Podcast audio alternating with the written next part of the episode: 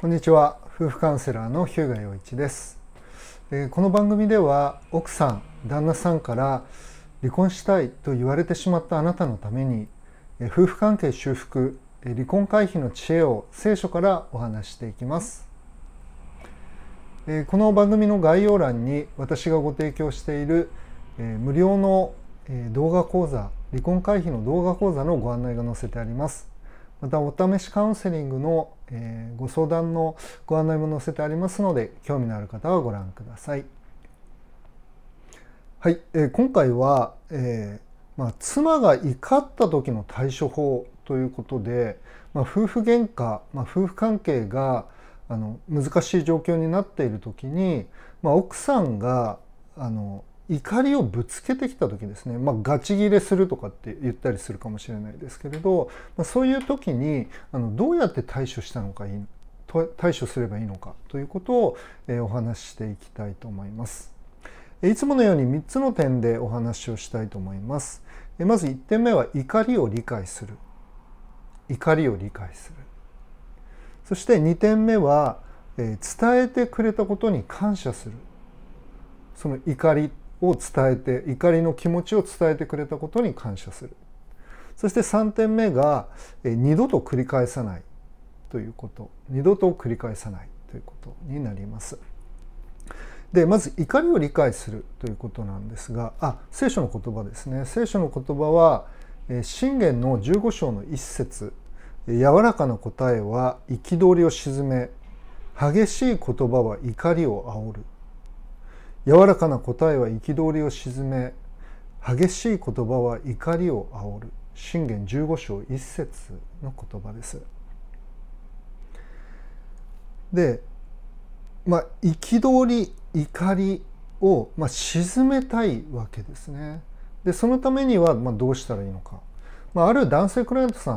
んが、えー、と奥さんから、まあ、怒りの LINE を受け取った。でその中で、まあ、あのもうどうしようもない、まあ、夫婦関係が破綻してしまって、まあ、どうしてどうしたらいいか途方に暮れているという、え男性クライアントさんが連絡をくださいましたので、まあ、メインはそのクライアントさんに向けて話をしていきたいと思います。でその奥さんの言葉の中に、まあ、その彼女の痛みっていうのが出てるんですよね。まあ、なぜ人は怒るのかということを考えた時にあの人間っていうのはあのまあちょっときなんて言うんでしょう硬い言葉で言うと人権が侵害したされた時に、まあ、怒りを感じるわけですね。まああのこ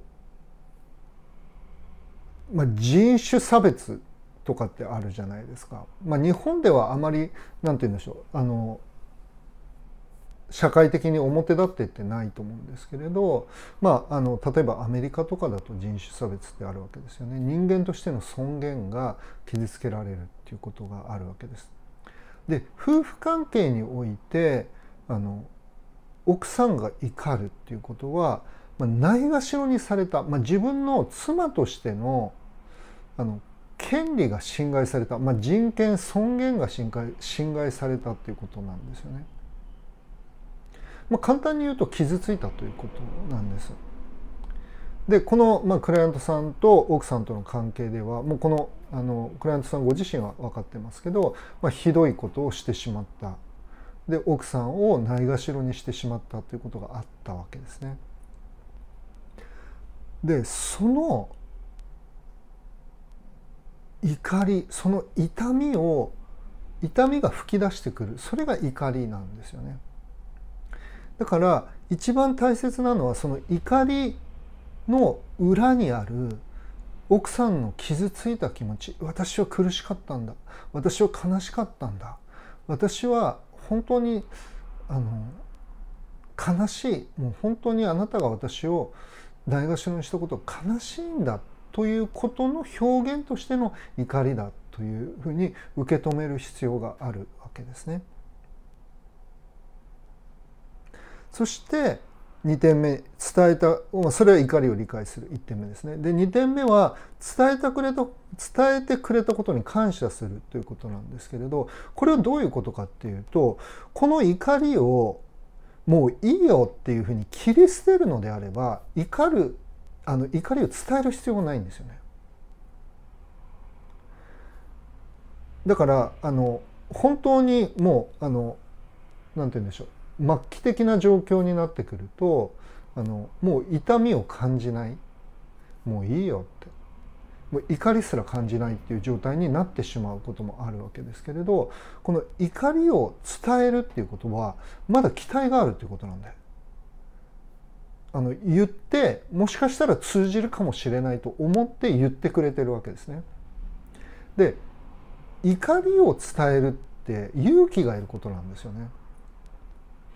でそれはどういうことかっていうとあの例えばですねあのこういう、まあ、ちょっと卑近な例ですけれどあの、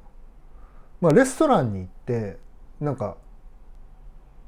まあ味がおかしいって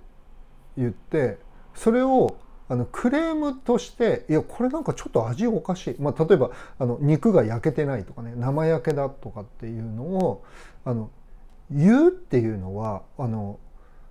客としてもなんか勇気がいるわけですよね。いやなんかこれあの別に大丈夫ですって言われるかもしれないしあの拒絶される可能性もあるわけですね。だけれど、まあ、このお店のためにあのいやこれこんなの出してたら、まあ、これ私が よくやることなんですけどこんなの他の客に出してもこのお店の評判が落ちるなと思うから言ってあげるわけですよね。でまあ気持ちを表現するっていうのは常に拒絶されたりまたもう一度がっかりさせられたりする、まあ、そういう可能性があるわけなんですよね。だけれどそのあの勇気を出して言うっていうこと。もちろん自分の気持ちが収まらないで言うっていうこともあるわけですけれど奥さんにしてみたらやっぱり勇気を出して言ってくれてる。気持ちを伝えてくれてるということなのでそれに対して感謝を伝えるっていうことなんですよね。だから正直な気持ち話してくれてありがとうって言ってくれなければ分からなかったっていうことを感謝するということが大事なわけですね。そして、まあ、3点目、まあ、二度と繰り返さないということなんですけどその痛みを理解してそしてその痛みを勇気を持って伝えてくれたことが分かったらもう二度と同じ失敗を繰り返さないようにしていく。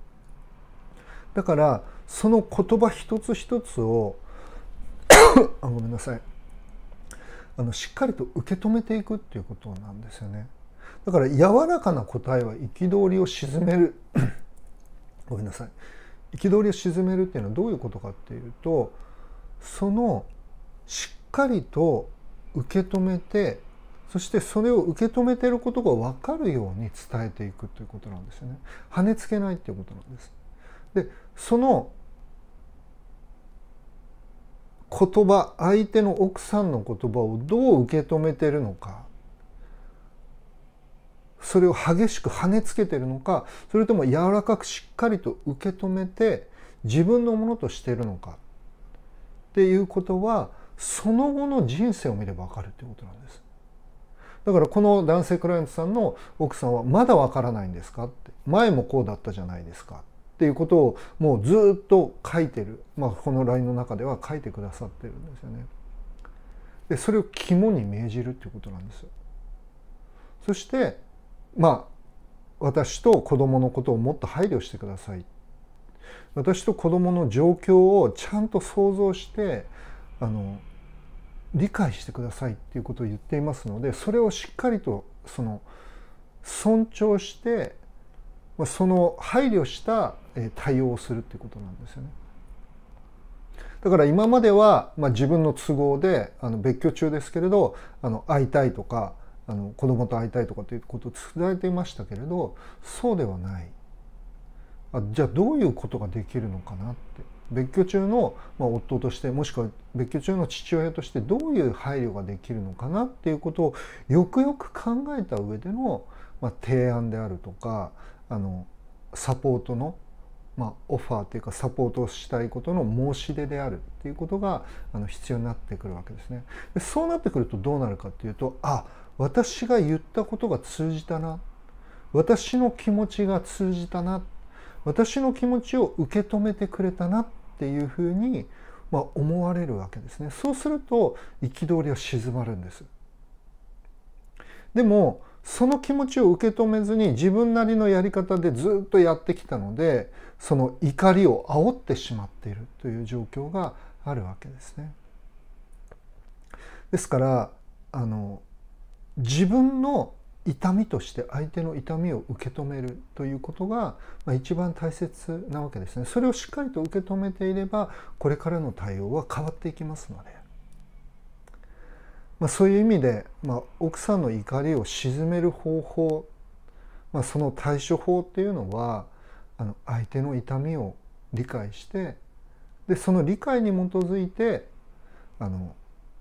まあ、返答をする対応をするということが言えると思います。まあ、別の言い方をすれば自分の罪深さで相手を傷つけてしまったことを悔い改めて愛を持って接するように変わっていくということができると思います。はい、えー、この番組の概要欄に、えー、冒頭でも申し上げましたけれど、えー、私のご提供している、えー、離婚回避の無料の動画講座そして、えー、お試しカウンセリングのご案内も載せてありますので興味のある方はご覧ください、えー、それでは今日はここまでにしたいと思います。ありがとうございました。